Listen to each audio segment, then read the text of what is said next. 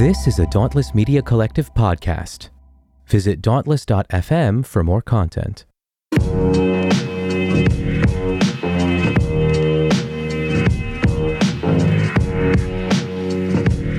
We have enemies within our country. I think it's a combination of demonology and psyop. The citizens are going to rise up and become deputized. I have always supported President Trump. I, I like the way he talked.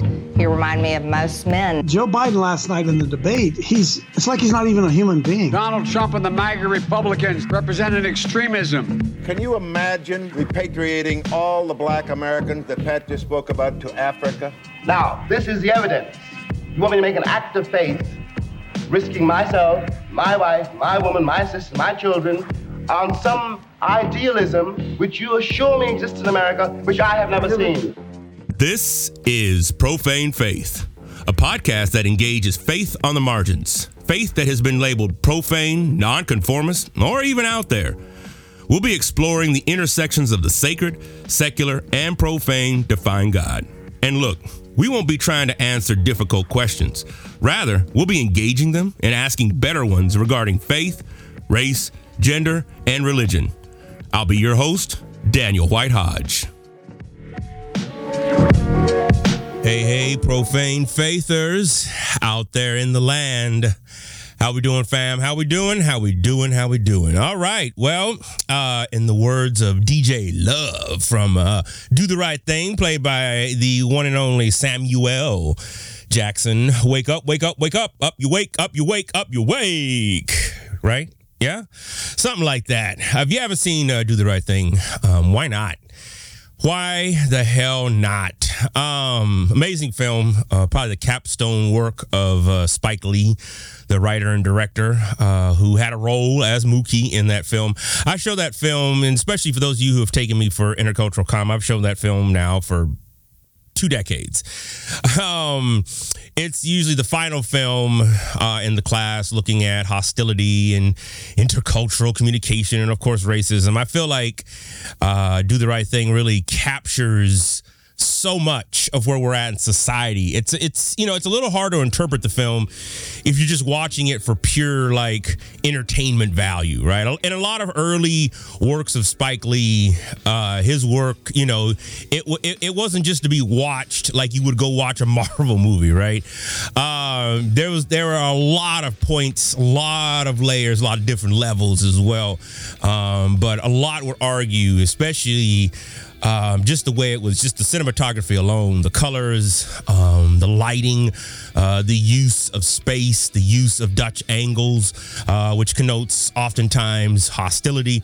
All of those things uh, were important uh, to really shaping that story, that narrative. Um, and some predictions there as well. Um, this was filmed in Bed-Stuy, 1988.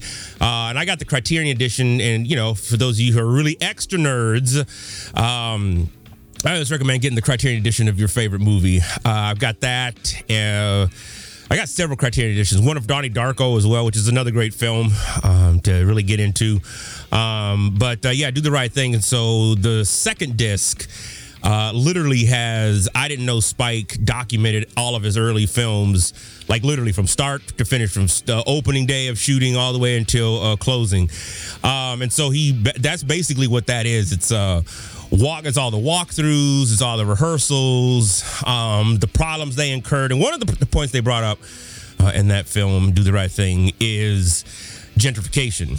Uh, there was a scene there where um, Bug Eye, played by uh, the none and only Giancarlo Esposito, you probably know him as Gus from uh, Los Pollos Hermanos in Breaking Bad. Um, and so yeah, that was I think I believe that was his first role. Uh, there's a white guy wearing a Celtics shirt that uh, passes him up and bumps his shoe without even saying excuse me or I'm sorry. And and uh, what ensues is a, is a, is a bit of a verbal alt- altercation. Uh, but the point Spike was trying to make with this was that the neighborhood was changing, uh, and this was in 1988, 1989. Now, as you know, Brooklyn Bed Stuy is predominantly white. Um, it is not a. Uh, in fact, uh, looks like uh, worldpopulation.org is reporting uh, white population of Brooklyn um, at this point in 2023 is 49.5 percent, um, and that's a major shift uh, from that era when I think it was 85, 90 percent African American. African Americans only make up 35.8 percent um, of the ethnic population in that community. Um, so that's just one of the many points that Spike is is trying to bring home to you in regards to you know the world is changing and so much of right art and fiction uh, turns into nonfiction right? Um, and, and and spike it really kind of uh, wove an entire really a, a, snapshot of where the country was and still is at um, police brutality, police beatings, um, white owned property. That's the whole thing with Sal's Pizzeria. You know, when when Bug Eye is asking him like, "Hey Mookie, you know, how come they ain't no brothers up on the wall?" you know what I'm saying? It's uh, he was, you know, it's talking about representation. These are the things that we talk about all the time, right? It's like, how come there weren't this? How come you know? How come when you have a film about the Bible, all the characters are white, right? So these are the type of things that, um, yeah, that he was messing with. Uh, one of the things to note uh, that I thought was interesting as well, again, Criterion Edition and just interviews that he's put together. Um, over the years because this thing and it still remains in the top 15 top 10 most controversial movies um, uh, that uh, and i believe in 2018 2019 they did a what is it, a 30 year, I believe, uh, um, uh, you know, celebratory thing, uh, you know, about the movie and stuff. And um, but yeah, it. Uh, but well, one of the points that I was trying to make was that you know there the whole issue with religion. Uh, Spike specifically didn't tackle a few things in that. One, he didn't tackle like drugs and drug addiction uh, specifically. That was you know left out. the issue of gangs, street gangs, that was another thing that was that was left out as well. Specifically, he wanted he knew what he the story that he was trying to tell. But uh, one of the notes, interesting notes, is that uh, during this time uh, when they showed up to the community, because it, you know, it was a low income community, a neighborhood. Uh, Spike uh, came in, a, you know, a year prior to filming, and you know, really wanted to revitalize that community and you, they knew they were going to build a set there, right? So you think about Sal's Pizzeria, uh, that whole thing was built from scratch. They literally laid the tile, put in the the oven, the whole nine. All that stuff was there uh, that they built. And when they came in, they wanted to work with the church, the Christian church, the Black Christian church in that community. Um, and for those of you who remember, uh, this was right around the time uh, when uh, Martin Scorsese dropped that movie. Um, what was it? The Last Temptation, right? Uh, of Jesus potentially, right? Having, you know, sold his royal oats. you know what I'm saying? And the Christian evangelical community went, freaking bonkers, man. It was fucking crazy, right? People, you know, I mean, you know how they do. You know how evangelicals do, right? Yeah, just go after Hollywood, right? And so there was this disdain that the black church had also come in contact, uh, you know, with colonized white evangelical theology and then rejected Spike. Um, but the community and the, or the religious community that did step up was, of course, the Nation of Islam. Uh, they helped people get off crack in that community who ended up working on the set. In fact, one of the characters, Smiley, um, it, eh, you'll see him throughout the film. He wasn't originally cast in that film. He wasn't originally uh, a part of uh, that whole thing, and so you'll see him sporadically put out throughout the you know throughout the whole film. And uh, he was just one of those cats. He was a struggling actor, struggling black actor. Literally ran up on the set and just bugged Spike until he got that part.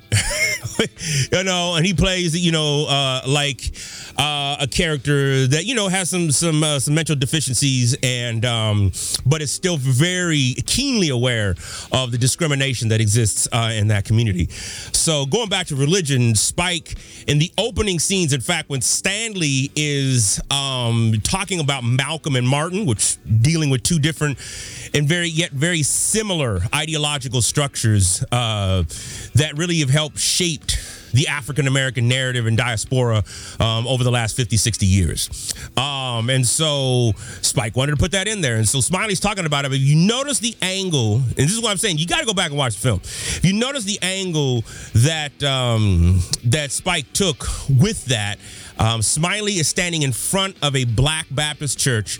Doors are closed, lights are off, everything is that. Again, this is kind of just a little little clap back, right? uh, to the black church in that community that wouldn't work with them. So he's standing outside of the um, of the church, and that was the only other time that really God was, you know, in terms of religion, was mentioned. Now there was a picture of the Pope. Uh, I think it was Pope John Paul the second, third. I can't remember. Forgive me, you uh, hardcore Catholic folks out there listening. Um, at the time, this was during the 80s, 1988. There was a picture of him uh, over the left shoulder um, of Sal in a couple of different scenes in the opening scenes, opening uh, part, and that was really just to emphasize kind of the first generation, second generation ethnic minority immigrants, uh, Italian ethnic minority immigrants, you know, who largely came over and were in mass Catholic. Um, so yeah, so there's your um, your uh, your film breakdown. Uh, I've shown that film so much. I wish I could be on a panel to to to just talk about. It. I've shown it so much and learned so much from it that it's just become you know second nature to talk about it. Um, and really the depth of how black directors and writers, especially this was produced by Universal Studios uh, at a time when black directors and writers they didn't get those those opportunities where you were the the one who was calling. In fact. Uh, again, going a little film history here. Um, it was filmed on location in Bed Stuy, uh, in New York. But Universal Studios was like, come on, man, this is, you know, kind of, this is going to be too much to film. Like, let's just take this. We have a whole backlot. If you know anything about, you know, Universal Studios backlot in Hollywood, uh, they have, uh, you know, a, a, a, setup that looks very reminiscent to a New York uh, city environment. You've seen it in tons of movies, tons of television shows. If you're a Seinfeld nut like myself, um, it is constantly. I think there's only a handful of episodes that they actually filmed in New York on Seinfeld, uh, but they use the Universal Studios backlot. Warner Brothers uses it. A whole bunch of people use it. So, you know, that was. I mean, imagine being. This is your what second film? I think. I think uh, School Daze was his first. This is his second film. Um, fresh out of um, you know film school, and here he is stand. You know, he basically dug his feet in. Was just like, nah, we're not going to film uh, in the back lot, and they agreed.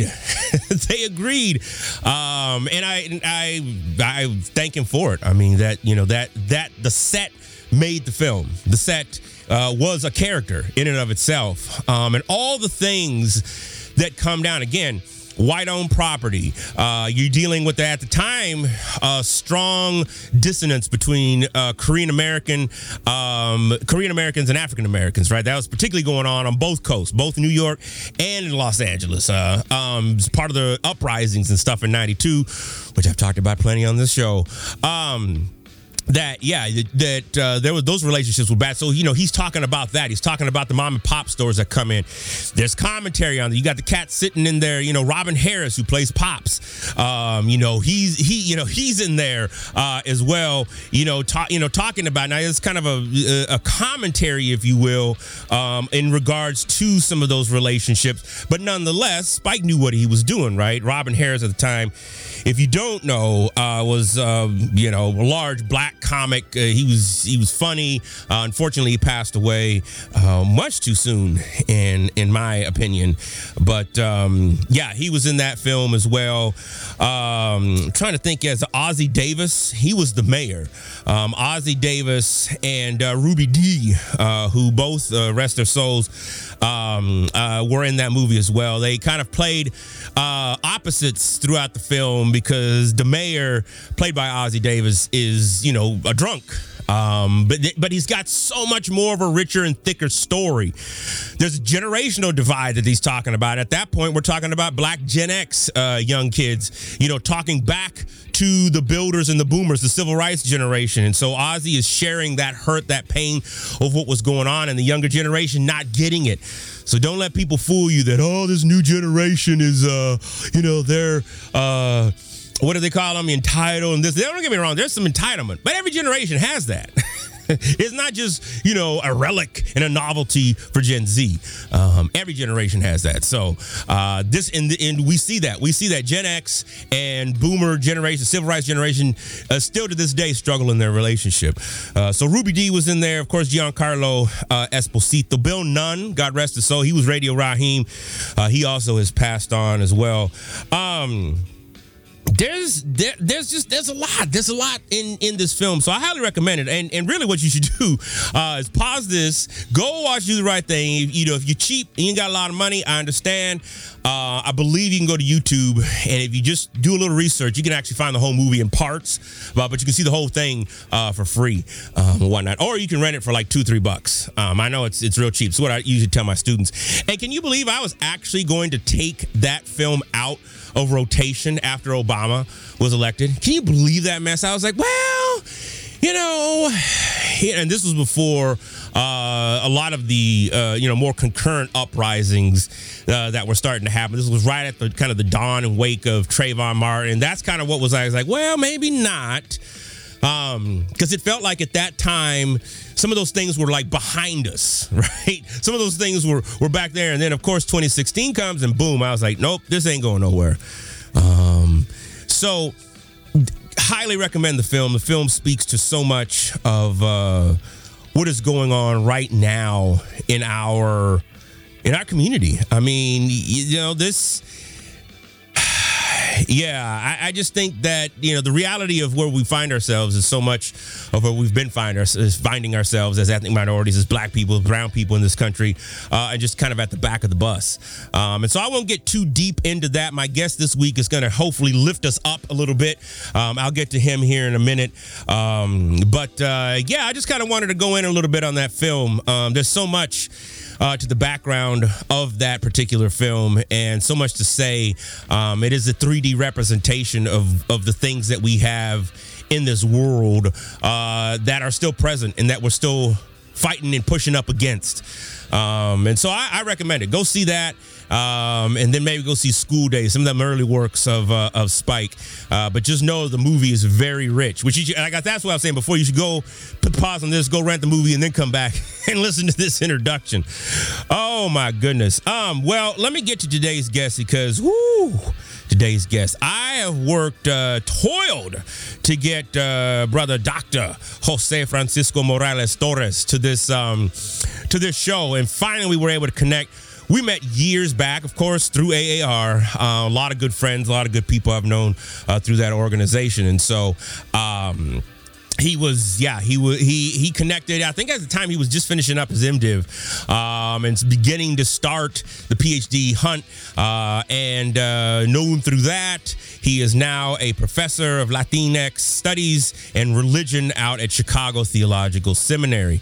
Uh, he's renowned for his work. He's a dj he's a father. He's a husband. He's a good friend. Uh, this brother brother jose and he has a great sense of humor. If you ever get a chance to hang out with him i highly highly recommend it. Um, he's got some he's got some good insight. He's very witty um, uh, with with that. Um, so yes, he was. Uh, let's see. He came to. It looks like he came to CTS in July of 2020. Uh, Morales is a historical and comparative theologian who places historical voices into conversation with the historically marginalized voices within and beyond the Christian tradition, uh, often radical rearticulations of the uh, affirmations of faith for today's reality. So his, he has a whole bunch of different areas of research, which include uh, comparative approaches to historical theology, uh, liberation theologies, liber, uh, theological anth- uh, anthropology, the development of Christian doctrines and global perspectives, and of course, a history of Latin American philosophy. Um, I was so excited to finally bring him on uh, the show. Uh, Dr. Morales is an amazing brother, and we had a chance to sit down and talk a little bit about his new book, which he'll get into here, and just to hear more about just who he was and he is and how he got into this line of work. So hopefully you enjoy this conversation, and uh, you know maybe this is your Christmas day because I'm you know I'm recording this near uh, Christmas of the year of our Lord 2023. Uh, this is your Christmas podcast, so um, happy holidays, right? If, if that's what you celebrate. If not, hopefully you're not too depressed because these times can be real depressing. All right, fam, enjoy this conversation. Check it.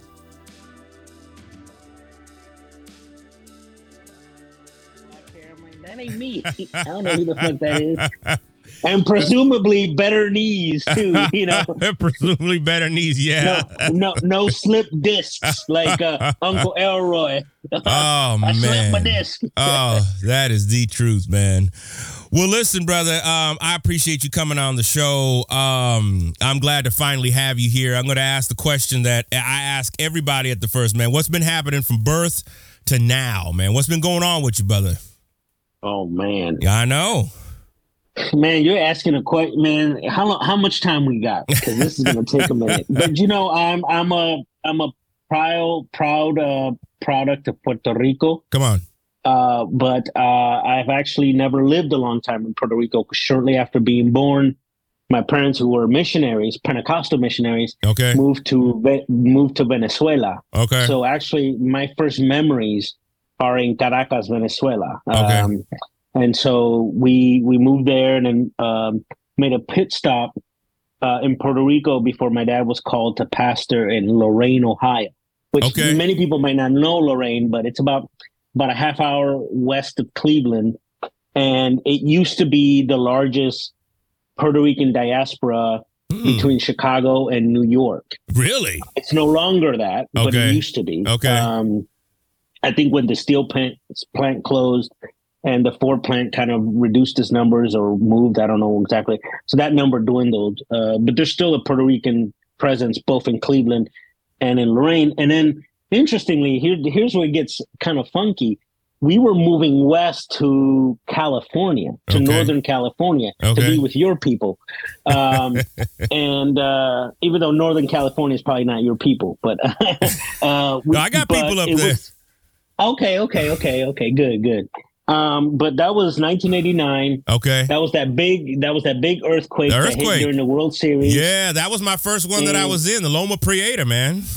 Okay, okay, so you know, and we were supposed to move out there, Okay. and we had stopped in, in Chicago for two weeks, Okay. and uh, uh, but something happened to the house we were going to rent or whatever, and so my dad had to kind of put a pause on our move, and we stayed in Chicago for well 21 years. Wow. So, so uh, you know, if, if you're into divine providence, you could call it that. I, I'm not gonna go there, but um, it it became it meant that I wasn't a Californian. I became a Chicagoan. Okay. Okay. Uh, and for me, I think that that's.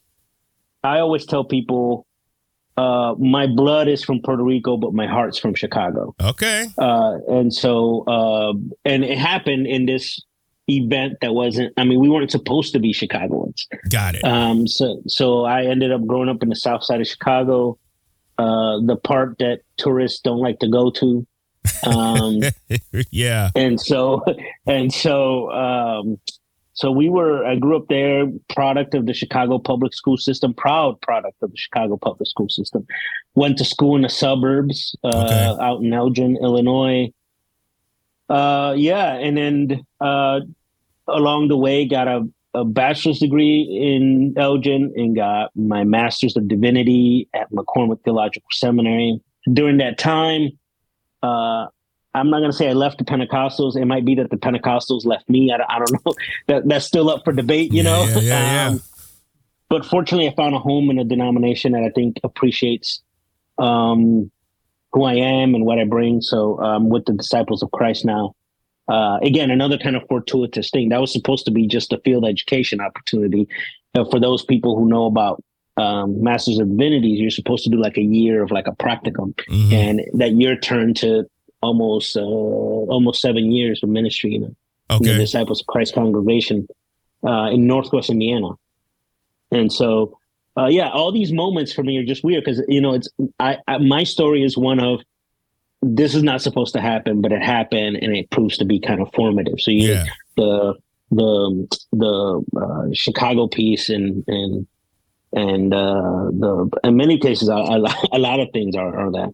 So uh, we spent I spent 21 years, got my master's degree at, McCormick, um, and then eventually was called to be. But we don't have bishops in the denomination, but we have regional ministers, and so Okay. I like to say they're like they're bishops with no bishop power whatsoever. okay. Yeah. So, so this city boy from the south side of Chicago calls to be the regional minister of the Central Rocky Mountain region, which Mm-hmm. is I hope you're sitting down here.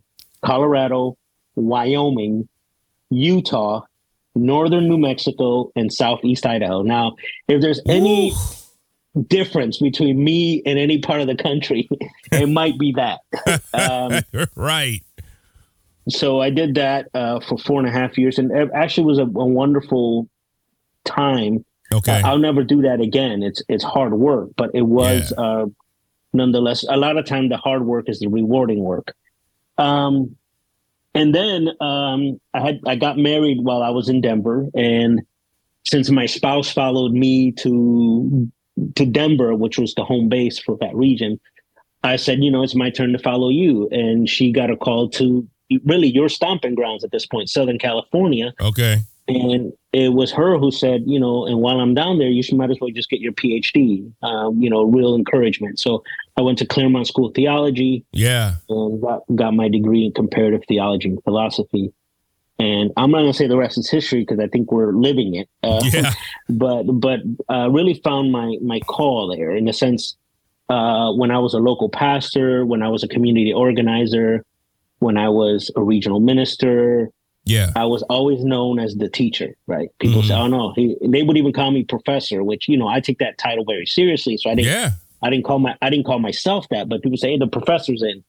Um, so clearly, there was um, in the Christian tradition, we talk about vocation. Clearly, mm-hmm. that's the vocation for me, and so uh, I finally found the office professor that matches the vocation teaching perfectly because all the other offices, regional minister, pastor, there is a teaching element, so there's some overlap. But I yeah. think now I'm in almost that one for one connection between what I'm called to do and where I'm called to do it. Uh, mm. And so uh, now I'm at Christian, uh, Chicago Theological Seminary here in Chicago, uh, teaching Latinx studies and religion, uh, and I'm having a good time. I think. Yeah, so, it, it, sounds like it, man. Now, remind me again, because you worked with was Monica Coleman your uh, advisor? She was not my advisor, okay. but I was her TA. Okay. she was a mentor of mine uh, and still very supportive. And I think the world of, of Monica Coleman. My advisor was actually a, a, gentleman by the name of Philip Clayton. Oh, okay. Who's really a yeah, who's really a big name in the religion and science stuff. Okay. Uh, and so he really got me involved into the religions and science stuff. Um, a, a, big piece that I forgot to mention, uh, maybe I didn't forget to mention, I just want to kind of leave it kind of floating over the top. All along those travels, probably since Chicago, I started DJing. Um, yeah, come on I'm from, now. I'm, I'm from Chicago, so I'm a house head. I'm Chicago house cat. And so, though I will admit that I am shaped as much by Detroit techno as I am by okay. Chicago house. Okay. But I've been DJing since '96. Wow. And and still, yeah, I'm I'm an I'm an old timer at this point. Um, yeah. And so right. I've been DJing. I've had residencies in Chicago and Denver. Um, uh, was a rave DJ at one point, so you know, DJing. Okay barns and factories and uh, all bunch of all kind of nondescript uh, places that uh, that the authorities didn't know about. Uh, but but yeah, so that's still part of who I am. Um, uh, it's it's part of my heart and part of what I do to um, cut loose. Yeah, yeah. Release pressure. Uh, enjoy life. And so yeah, so that's part of who I am. Yeah. And obviously um, I don't keep it uh, completely separate from everything else I do. And so, um, so in some ways, uh, my thinking is shaped by DJing. My preaching is shaped by DJing uh, in some way. So yeah, there, there's that. And I think we have mutual friends uh, who, uh, with whom I've DJed. Um, and so yeah, so that that's a part of who I am. Um, I, am a house head. Just in case you doubted that I'm a true Chicagoan, I went ahead and put the house music on top of that. And then at this point, you you can't you can't take that Chicago card away from me. I hear that, man. No, I hear that. No, I remember you doing some things at AAR. Um, one of the one of the years, man. You you was up there. I think John was doing something as well, man. I was like, yeah, oh man, yeah. Jose got the he got the skills, man. yeah, we we we got them nerds dancing for one night. it was it was great. Uh, Yeah, it was great. That was a good time. That was a good time. Yeah, it was a trip to see Dr. Willie Jennings. You know, trying to cut it up on the on the carpet, man. So yeah, good, good. Yeah, we, we, saw some people who we thought weren't limber, and they were quite limber on the dance floor. So my my kudos to to the OGs who, who still got the moves. Yeah, no, that's what's up, man. So uh, so yeah. tell me this, man. I mean, why the academy, man? It sounds like you had the pastoral thing going. Um, why the academy? Me, why something like this? And then ultimately, I'd also be curious, what's been your experience like? You know, being now a professor, um, teaching classes, all those things, man. Especially in this, you know, this era that we find ourselves in, man. I know you had mentioned in one of the texts you were helping some uh, some Venezuela migrant families. My family and I were do we doing the same thing out here um, in the parks of Oak, um, and so you know you got you have that element right, and then you also have well here in Chicago, at least in Illinois in general. I mean, especially with a a Democratic governor, it hasn't necessarily been as much of a struggle as it's been like in other states. You think about yeah, yeah you know, even just to the you yeah. know next to us in Idaho, oh not Idaho, but Indiana and stuff, and and yeah, and uh, places like that. But anyways, that's that's the question. Long long winded question. No, no, no, I, I hear that. So uh, let me start with the academy piece there. Mm-hmm. Uh, you know, as, as I said, um, it's clear that folks have always seen me as a teacher. And Martin Luther always talked about that we all have one vocation, but we fulfill the vocation in different offices. Okay. And offices being in a figurative sense, not literal cubicle or what have you. Mm-hmm. Um, and while I tweak his assertion a little bit, because um, he says the, the the vocation is to glorify God, if you will. Okay. Um, but I do think we have different vocations. I think there's teachers. I think there's um, um, people who design, people in the arts, um, uh, etc. Uh, I do think that we can fulfill our calling and vocation in many offices. Mm-hmm. And in many ways, I was fulfilling that vocation as a regional minister, as a community organizer while I was a pastor in Hammond, Indiana. Mm-hmm. Uh, but I have found a really good kind of overlap, almost like I said, a one for one parallel yeah. between my office and my vocation. Because we want to teach, uh, not only am I teaching, I'm also teaching future teachers. Okay. And and you know, because I've got PhD students, and that that for me is my joy. I'm teaching future pastors who will be teachers because mm-hmm. I don't joke around with that. I say if you're going to be a, a pastor or religious leader, you better teach what you're doing. Um, you you know a lot of folks don't teach. um, yeah. And then the PhD students, most of those are hoping to get into academia as well. So, uh, but yeah, so I, I I can legitimately say that I am where I need to be.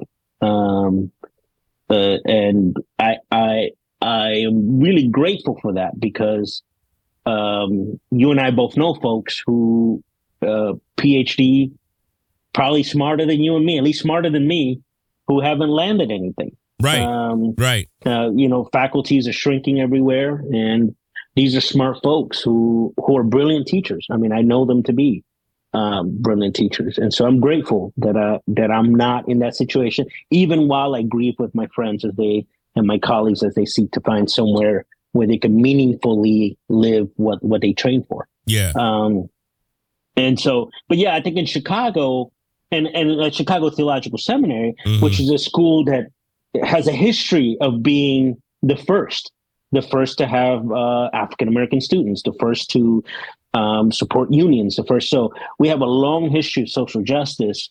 Uh, uh, you know, me helping a migrant family, it helps my my standing in institution. Doesn't hurt it. I don't.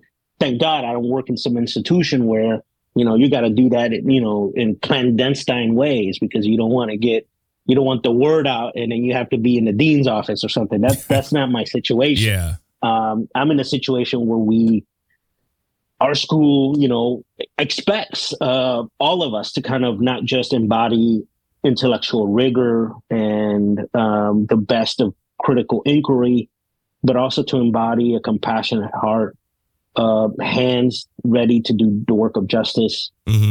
Uh, so again, um, I, am sure there's places where people can complain, but uh, not not me. not at this not at this juncture uh, Yeah. in in my life. So Yeah. I'm, I'm grateful for that.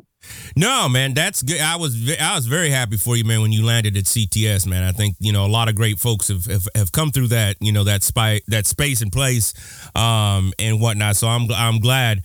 Um, so let me ask you this: How then do you, in the academy, as a thinker, as a researcher? as a man of faith, how do you keep faith? How do you keep this connection, man? I mean, especially in this day and age, right? I mean, you have AI. We had this whole discussion in one of my classes the other day about, you know, how AI can really fool you into thinking, you know, there's something something else Yeah. going on and stuff, man. And you know, and not just Yeah. in in text, but also in in picture, right? I mean, AI is constantly getting better Mm-hmm. at how it produces a picture, right? Or how it puts a picture Yeah, out and whatnot and gets you to think that John F. Kennedy shook hands with Superman, right? Um, yeah, right, right, right, right. But how do you, man, in, uh, in this in this age of information, it's everywhere, man. How do you how do you walk that line, especially when cats are like, man, you know, religion is at the root of so many conflicts, man. It's killed folks. I mean, you think about, you know, just how it's happening in Palestine and Israel right now, right? You Yeah, know? yeah, yeah. Um, yeah. How do you? Yeah. How do you? How do you? How do you engage with with you know with some of these conversations in regards to that, or maybe maybe it's not. Maybe it's not happening in the con- in the classroom. I don't know. You you you break it, It- down. it is. It is. And I'll start with just personally my own faith, and then I'll move into some of these other pieces you mentioned. I, I always like to tell people, um, you know, I, I'm trained in theology and philosophy, and I think philosophy after Descartes, um, Okay. you know, has built in it a, like a, a an unsatiable kind of criticism to break things down, and so if it, philosophy has a way to kind of at the very least it can steal your faith from you if you let it right? Um, because it's built with that deep criticism. I've actually appreciated that um, because i think as i always say sometimes you have to doubt santa claus to believe in the generosity of your parents right you have okay. to you have All to right. you have to sometimes you have to go through some critical rigor to say you know this santa claus faith isn't working yeah. and it has to be broken down so that then something better i.e the generosity of your parents can come through right so uh, i tell people i am 51% theist like Yeah.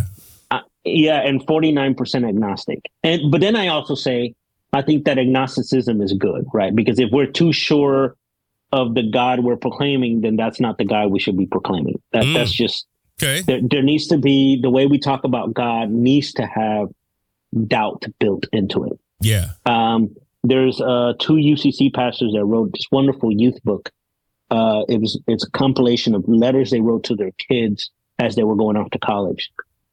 And there's a there's a letter, chapter letter in the book about doubt. And I can't remember which of the two pastors wrote this piece, but one of them said that the the bigger your faith, the larger the shadow casted by faith, which is doubt.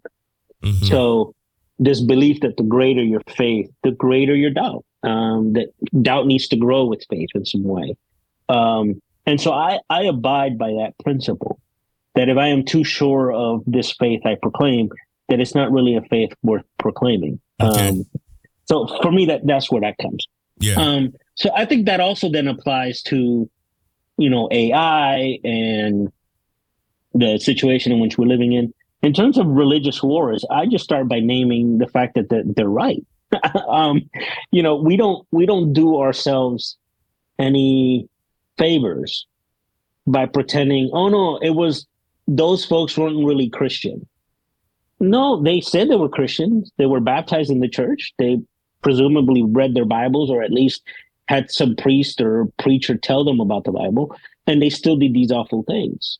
Um, one of my colleagues at CTS is uh, Rabbi Dr. Rachel Mikva. Hmm. She recently wrote a book called Dangerous Religious Ideas. Okay. And the premise of the book is not that there are some ideas in religions that are dangerous. Her argument is that religious ideas, as such, are dangerous in that they're capable for great transformation, but also capable of great tr- trauma Hmm. and damage. Hmm. And so she she's not arguing that oh, um, belief in the Trinity is okay, but belief in the incarnate whatever is not. Like that, that's not. She's not parsing out bad ideas from good ideas. She's saying that the nature of religious belief is a dangerous enterprise from the start. And so there needs to be ways in which we check ourselves. And she does this by comparing uh, her own faith, Judaism, uh, Christianity, and Islam. Not so much comparing, but showing how these three religions have endured because they have self-correcting mechanisms built in. Mm. And and even if it takes them a while, and while it takes them that while, they do a lot of damage. There's still this corrective mechanism. And so I think it, it does us a disfavor to say, well, that's not them, that's them, not us, and they're not really Christian. We just need to admit that holding faith is a dangerous enterprise. Yeah. And so it requires us a community. It requires a set of rituals that that ground us. It requires us uh, times of introspection and and prayer. Uh, uh, it, it requires spiritual discernment. It requires a whole lot of pieces to make sure that wonderfully beautiful creeds of faith don't become weapons of war. Mm. And the truth is, they do become weapons of war. We don't have to go as far as Israel Palestine. Um, Yeah. I remember hearing I remember hearing Cornel West many years ago. Um, he was making some commentary and about 9-11 and he was saying that a lot of people were saying that this is the first time Americans get attacked um, for being Americans by religious zealots. And his response was, "No, it ain't. The Ku Klux Klan has been around for a minute, Right. and it and it attacked Black Americans for who they were Right. based on religious grounds. So it's it's always there, and so I think it's important to name that holding belief is dangerous, and so it requires these. It requires me and you hanging out at AAR, or maybe you know uh, in the backyard grilling some food, and just kind of you know good old proverbs is iron sharpens iron Yeah. us keeping each other honest. Um, Yeah. It requires that kind of it's it's a and it's a life work. Uh, to quote Kierkegaard, faith is a life work. It's a, it's a, the work of a lifetime. I think is the exact phrase. And so, so that in terms of AI, um, it, I think we're still early into the effects of this. Sure. Yeah. Um, yeah. And and I want to hope that if there's any good that comes out of it, I, I don't know if you remember when um, Microsoft Word and other word processing documents started correcting our misspell words yeah. Yeah. Yeah. or putting the wiggly line. Some people thought that that was going to help people write worse, but actually, it ended up being that people are writing better. Yeah. So that I learned how to spell words because I misspelled them first, right? Yeah. and then and then and then the little paper clip. I remember that. Yeah, Yeah. paper clip on whatever his name was. I'll, I'll call him Clippy. There And used Clippy to like, people forget there actually used to be a whole suite of those icons. You could switch it to a Yeah. dog, a uh, you know, yeah, horse or whatever. But the paperclip is the, is the most popular one. But yeah, I remember that. No, paper paperclip's the OG. I Yeah, mean, he right. started it all. Yeah, he's yeah. He's 1973 hip hop, you know. Um, so uh, so he uh, he's uh, so yeah. So it helped people write better. And as a professor, um, I would hope that it, if if people dabble in that, it would at least help them write better. Again, I might be naive, and I'm okay with being naive at the moment. I, I also think that um, theology is always self-involving, and what I mean by that is whenever you say something about God, you're saying something about yourself. You can't avoid it. And I always go to the the parable or the the story where Jesus asks uh, the disciples, "Who do you say that I am?" Uh, it's important that it's phrased that way because he doesn't say, "Who am I?" Who who am I? He says, "Who do you say that I am?" So in the confession, we say something about ourselves. You know, the creeds don't say God is the creator of heaven and earth, of all things visible. It says we believe. Mm. Right. So theology is always self-involving. So I think it's going to be hard for AI to do to help you as a student do self-reflection about yourself. And so as long as we're including that self-evolving dimension in theology, Yeah. then there's going to be a piece that AI can't do because AI can't be uh, so far. AI can't get into your heart. Uh, uh, can't get into your so whatever you want to call the int- interiority of your being can't get in there and and speak your words. You have to do that. So um, my my assignments always ha- make sure that that self involving component Yeah. uh, comes through uh, and it's part of the the enterprise. And I think that's also a way to keep it honest, right? And a way to not keep it dangerous, um, because then you don't put it out here. Some faith that's out beyond you. It's a faith that includes you, and so for you to do damage to it uh, through it is to Mhm. do damage to yourself. Yeah. Yeah.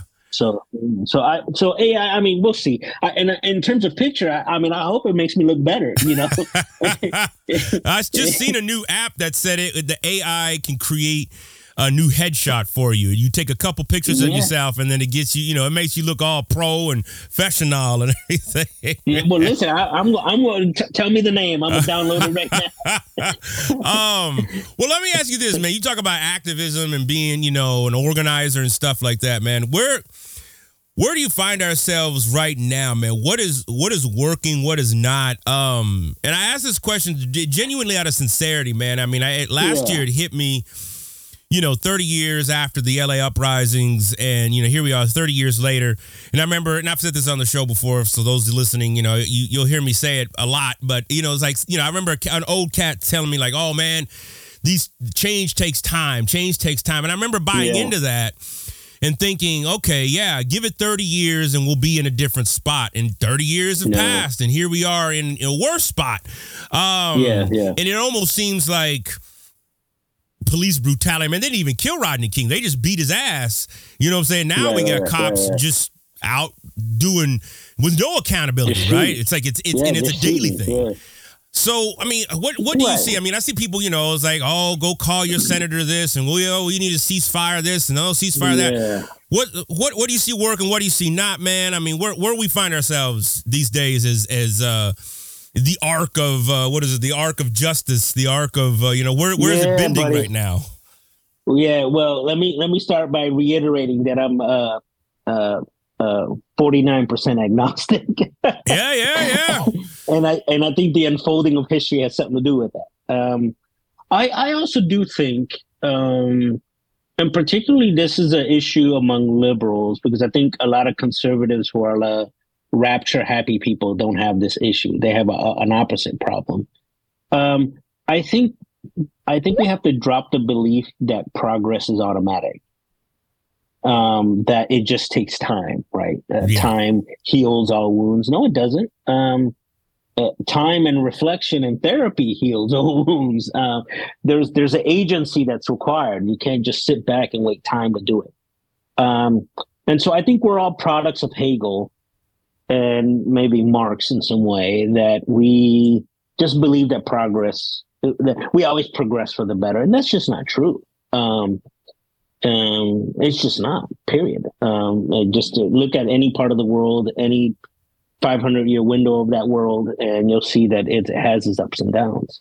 So I think we need to let go. And I think a lot of people hold this and don't even know they hold this. We need to just let go of the fact that we just think that progress au- it automatically happens. Like I'm sick and tired of people saying, "Oh, if we're going to deal with racism, just look at our young uh, and how they've overcome Right, it." No, they haven't. Right, right, Uh, right, There's plenty. There's plenty of twelve year old racists. Uh, Right. we've seen them on TV. right. Um, Eighteen year old kids who indiscriminately shoot people and then get away with it. You know that Rittenhouse or whatever that guy. Uh, yeah, You know, um, uh, we went from Obama, who wasn't perfect, but he was better than the guy who followed him. Um, Right. You know, in the larger scheme of things. Um, so we need to let go of the fact that that progress, that no matter what happens, we always progress for the better. No, we progress for the better when we actually fight for it. Um, so I think having an active faith and active life is what's required of this. And recognizing that you're going to lose more times than you win. And that's hard for us because we're used to instant gratification. yeah, yeah. Um, and so it just takes a while. I also think um, I'm going to say this, and it's going to sound odd. Like I say this, I think Republican idea, not the Republican ideology we have today, but the classical one. Yeah. That prefers the local over the the national. I think there's some truth there in the sense that I do think the best activism begins locally. Oh yeah, yeah, yeah, yeah. Yeah, uh, uh, boots on the ground. Yeah, you're not going to get a lot of stuff done in DC. That's just the way it is. Right. Um, one of our, I think, leading religious figures now is William Barber, uh, the great activist there in North Carolina, who's disciples of Christ, right? And oh, I uh, didn't know that. His, yeah, his he ignores DC altogether. His thing is you start with the state houses and you work down to the local jurisdictions and up to national. Um, but you you start with the state houses. So I think in terms of a practical kind of organizing piece, it really does start in your backyard. Um, that sort of local politics. And I think progressive, liberal, whatever term you want to use, aren't always great at the local stuff. Uh, we like to write letters to senators who won't read them right? Um, who who already decided what they're going to vote because the money in their pocket tells them who to vote for or what to vote for. And I think the best bet is to start locally. So, can my neighborhood open housing for the migrants coming from Venezuela? Well, really coming from Texas and Florida who get bussed here for political points. Yeah, but. Yeah. But can we start there, right? And could then we push the mayor's office to do something different? Um, could we talk to state? Like, so I, I think there's something to be said about this priority of local politics that we need to get to because I, I really uh, lost a lot of hope in national policy um, impacting the south side of Chicago. Yeah. Yeah. Um, and so, uh, and less so impacting downstate Illinois, right? Downstate Illinois has its own politics and and their own concerns, right? I mean, uh, people have to eat. So I'm, I, you know, in many ways, I appreciate downstate because Chicago might fund all the programs with our taxes, but they feed us, right? Um, yeah, and yeah. We and we need to we need to love on our farmers and what they do, um, and be more appreciative of farmers than we are of of of um, mortgage brokers and Wall Street folk. Um, because at the end of the day, people need to eat. Yeah. Um, yeah. So, so I think starting locally, I think it's um, my my approach, um, and it doesn't mean that you don't get involved in a national level. Sure, um, and nothing's greater than um, establishing policies that, for example, protect the rights of women, um, protect the rights of uh, LGBTQIA folk. Um, of course, let's do that, and um, there are people hurting right around the corner from your house, right? Uh, who who will need long before uh, a policy get passed, they might die of hunger, or in Chicago of cold, right? Mm-hmm. And so our our work should look um, more so on the soil on which we stand than on the monuments in DC. Mm. And and so for me that's that's important. And going in recognizing that you're going to lose more often than you win. And that even if you lose, you can still feed somebody. You Yeah. can still buy somebody a coat. Yeah. Um, even while we uh, try to affect policy changes so that that person doesn't have to depend on us for a coat. Um, but yeah, so I mean, that's, uh, that's real for me. Um, you know, that we need to start locally and, and it's real for me that it's a depressive kind of enterprise. I mean, Mm. it's, it's hard to beat money. It just is. It is. And, Yeah. Yeah. uh, yeah, ma- yeah. Jesus called him Mammon. Mammon will win nine nine times out of ten, and ninety nine times out of a hundred. But that one victory um, can have really good positive effects if we stick to it. So I mean, that's that's sort of where I'm at. Yeah. Um, and it's it's not happy go lucky, but you know, you you you Miguel de la Torre, who's a mentor and a friend now, um, you know, he wrote this book, Embracing Hopelessness. Yeah. Yes. Yeah. Um, and and I assigned that in class. Yeah. Um, and boy, it, it pisses off students, and I'm glad.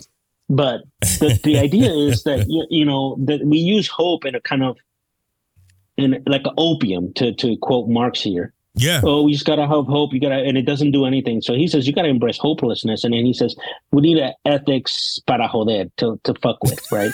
this this this Yeah. ethics to just to mess things up.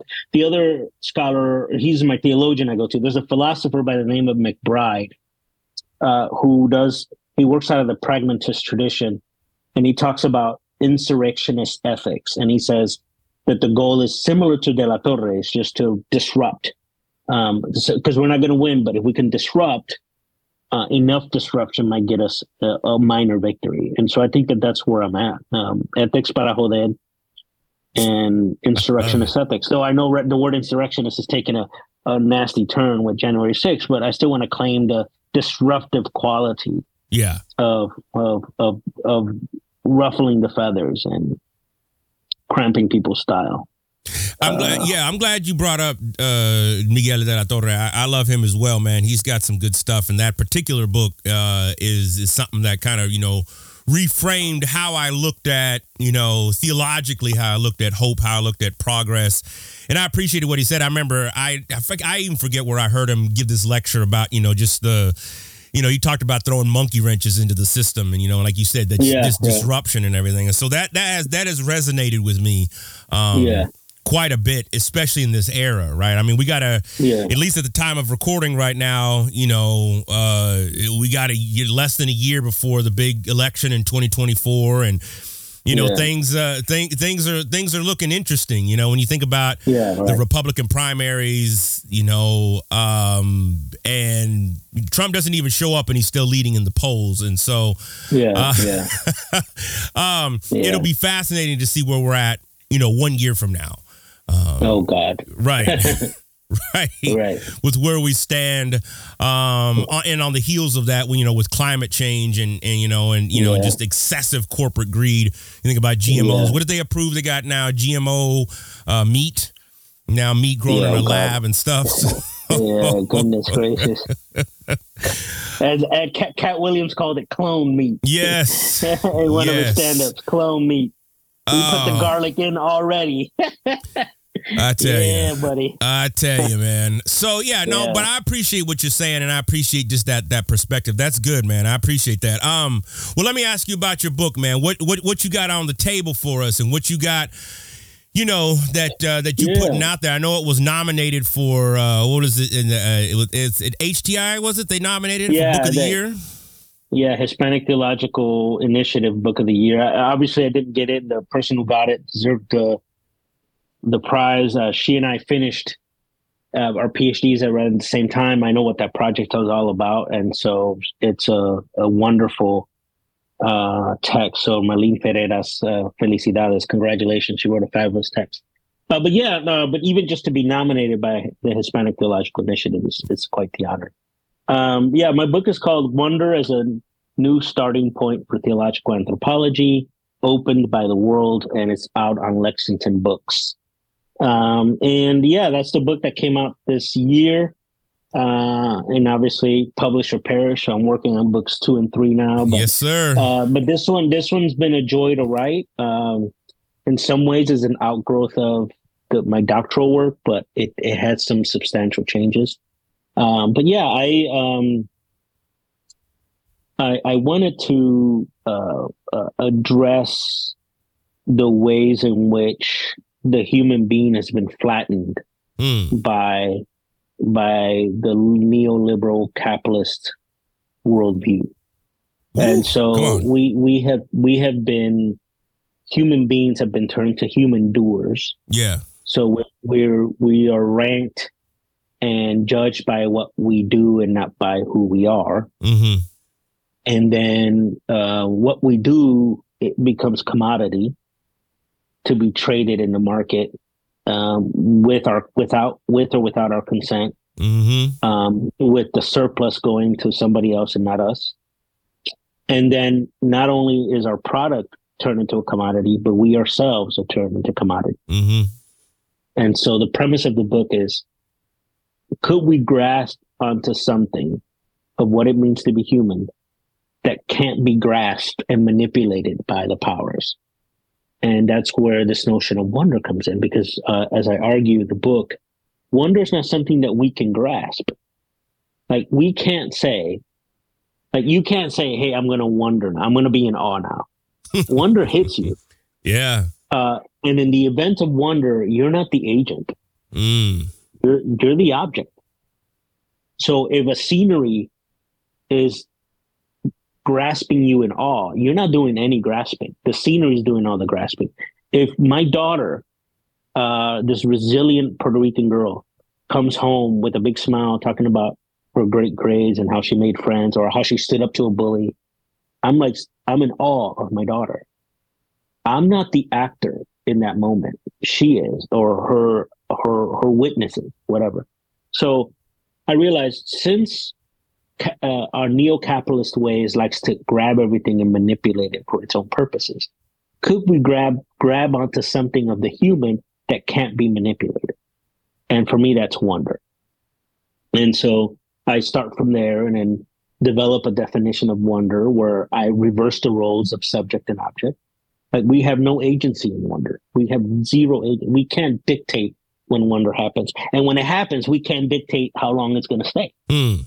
Um, and so from there, uh, build a kind of theological anthropology that reverses what 1800s and 1900 German theologians did, which they talked about open to the world, which seems what I'm saying, but for them, it was open to the world means that you're allowed to open the world, that you're allowed to split it open and check it out and study it and that's still agency right? Mm, yeah. And and and venture capitalists know how to open to the world too right? They know how to deforest brazil yeah. and they know how to so i said this is not what i need. And i said wonder is not open to the world but opened by the world. So that the other acts on us. And what does it mean to be open that way to maintain an open posture towards the world so that the event of wonder might transform us? So that's the the gist of the book, and then obviously I do some ethics of wonder, and I talk uh, about four ethical postures that I think grow out of what we learn of wonder, and that's the the posture of sustainability, mm. uh, the ethical posture, the ethical posture of uh, solidarity. Okay. Uh, the the posture of vulnerability, and then the posture of liberation, which is in many ways a synthesis of sustainability solidarity and vulnerability. And so uh, that's the book. I, that's a crash course on the book. Yeah. Uh, I would tell I will tell folks to buy it, but be prepared to to put a dent in your wallet. But uh, find find it find it at your local bookstore uh, or at your local library and check it out. If you like. Yeah, no, man, I appreciate that. And again, apologies that I had not gotten a chance to to read it uh, prior. I'm going to definitely hit up Lexington. Uh, I've been hitting up a lot of these publishers and to be like, "Hey, man, we got your author on the podcast. Uh, send me a book." Uh, and so, yeah, we uh, go. you know what I'm saying? Um, but I appreciate you you breaking that down, man. I knew I wanted to read it because I was just like, "Well, whatever Jose's got to say, man, I I I got to go read that and stuff, man." So I'll definitely put the link. In the show notes um because i think this i think this stuff is important and, and, i agree with you man. I mean I, I still can't afford my first book man. It's still 109 115 dollars. I'm like god damn man. This, this is crazy right, right, man. Um, it's bad when the author can't buy his own book right? Right, uh, right. and that's that deserves a whole other conversation but i you know i think these things need to get out there. I mean, one of the things that I try to do, you know, particularly with some of the local libraries here, is is to get these types of books in there so that we can at least have yeah. folks go and check them out. Right. You know, right, read right, them here. at least I'm in Oak Park on the out here on the on the west over here on the west side, not the full west side, but the west side of the city. Um, and so you know they don't they don't have uh, what is it uh, late fees anymore here at the at our local libraries, which is which is nice. Oh, nice. So I try to make sure they get a few copies in there um, of different books and different authors and stuff, man. So I appreciate that, man. Um, I know time is nigh. I know you got a family and uh, you got things going on, and I and that's why I love about you, man. I, I appreciate that when you say, "Oh, man." My wife is doing this or my kids doing that. I can relate because I think so much of Right. I mean, I appreciate that's what I like about being in the academy and being able to set up my own. I've never been a nine to five type of guy, even in, in all no, of my career, no. all of my career, even when I before I got into the academy. I, you know, I was yeah. working construction. I built homes. It was just like I didn't want to be in the office. I wanted to either be outside or I wanted to be doing going right. somewhere. Um, because I think that I don't know the nuance of of of doing what we do, and you got a family and being connected to that, man. Yeah. But let me ask you this, man. Um, let's end on this. Uh, where do you see uh, us as, and when I say us, I mean societally speaking, where do you see us going in the next 10 years? When you look up and it's 2033, the end of 2033, where do you see us, brother? What what you see? I you know I know you're not a, a full futurologist, but I'm gonna I'm gonna put that on you right no. now, man. Start prophesying. No, Come on. no, no, no. I, know, I know that the, the prophet wants to be profitable, but that, but that's not That's- that's not working for me. Um, Come on. you know, you know, I am uh, in terms of my philosophical contours. I'm a bit of an existentialist, and existentialist, and the, and and of the Spanish variety. The very first philosophy book I read cover to cover was Miguel de Unamuno's Tragic Sense of Life Okay. and and so I, I have a bit of a bleak, but I think honest view of what we're capable of, and and so I I don't come into uh, situations or into the world gullible, thinking, oh yeah, you know, Yeah. we're going to end with us walking into the sunset. So, uh, and I think that's helpful. Um, back to Unamuno, he says in that book, Tragic Sense of Life, he argues that we lie to ourselves when we say we live victory to victory, or as he says, epic to epic. Hmm. He says, he says, we actually live tragedy to tragedy. And he says, and I say this because even when we choose better from good, or we choose good over bad, something dies in that decision. Hmm. Something dies in that decision. So every decision is a tragedy. So in many ways, he's he's confronting Hegel here, who thinks in this kind of moral progress towards the better. Uh, that sounds bleak and dark, and how dare you call yourself Christian and think that? But it's profoundly freeing Yeah. Yeah.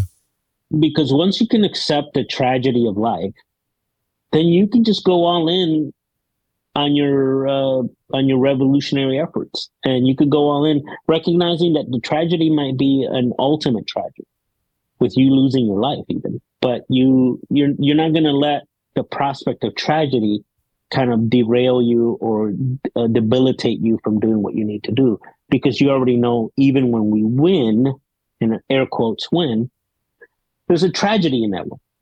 Something dies.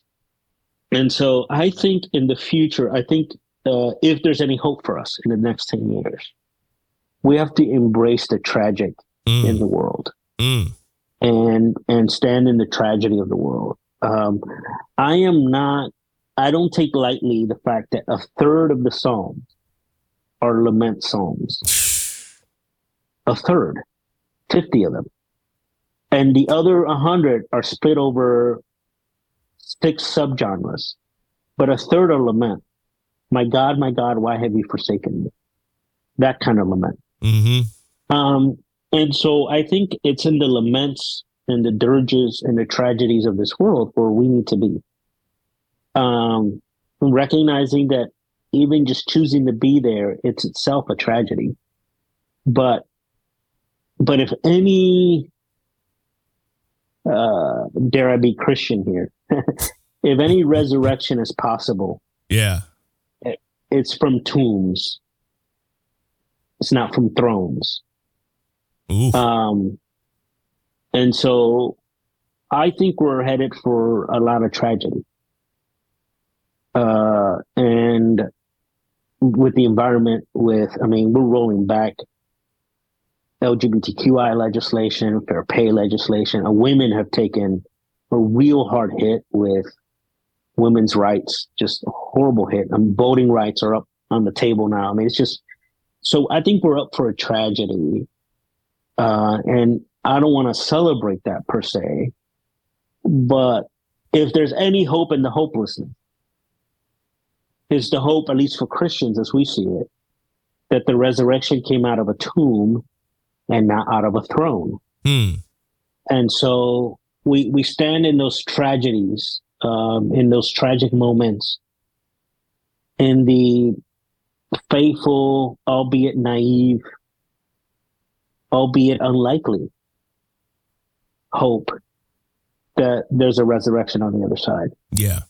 Uh, but I, I think that's that's the best I can offer, and it, and it might not be the most glowy, and they lived happily ever after, but I think it. it's the most honest, and as a result, the most freeing option for us moving forward. But I don't think even if the orange demon doesn't win, we're still in for tragedy. Mm-hmm. I, I, don't I don't pin it all on him. Yeah. Um, yeah. Uh, yeah. I think we're even if the person we wanted wins, um, we're we're still due for tragedies. And um, but I think we we step right into the tragedies mm. and you die there or miraculously we have a early Sunday morning situation. Uh, and and that's the best we can do. And in the meantime, we love. I love my daughters. I love my spouse, my wife.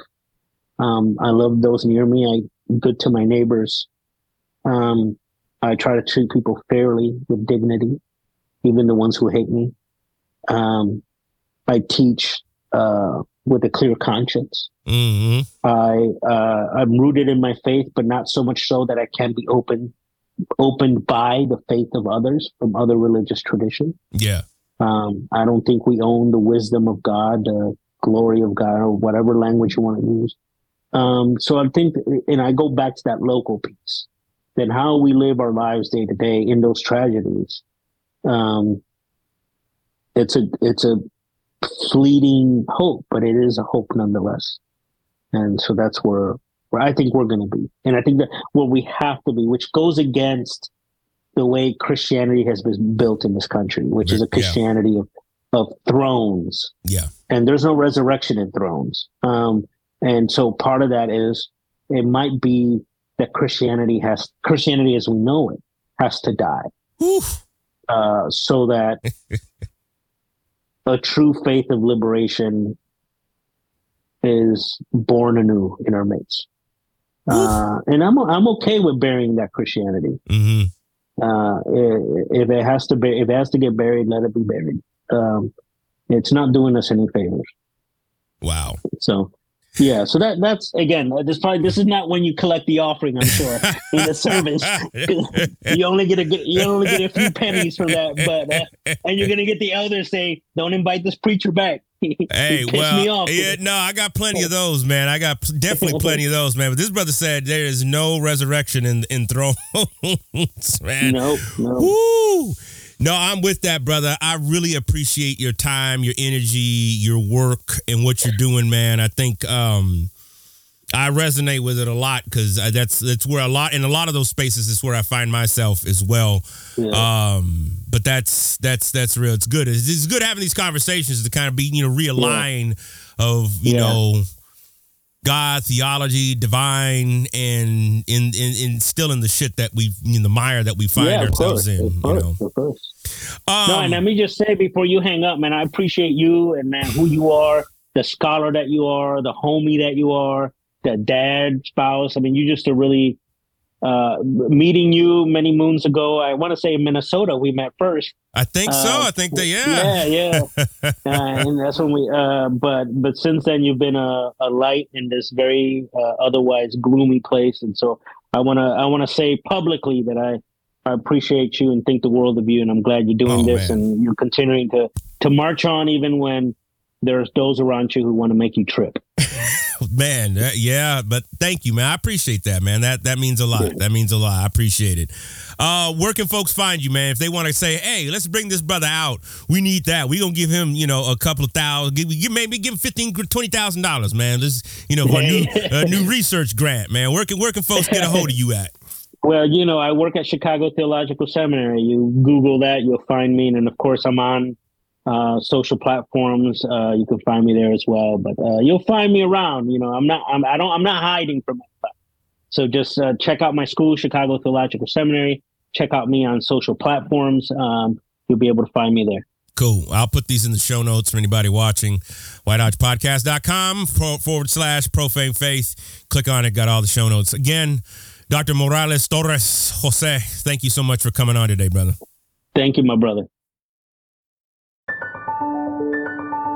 We live in an era of unprecedented access to information, news, and media.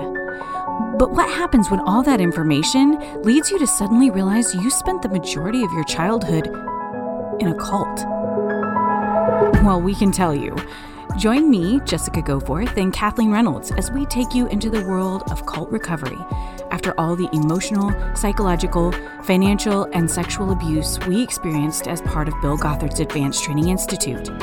On our podcast called Leaving the Village, we talk candidly about our journey out and interview other survivors whose experiences will boggle your mind as scandals continue to rock the twisted world of IBLP. Subscribe to Leaving the Village today so you don't miss a single episode.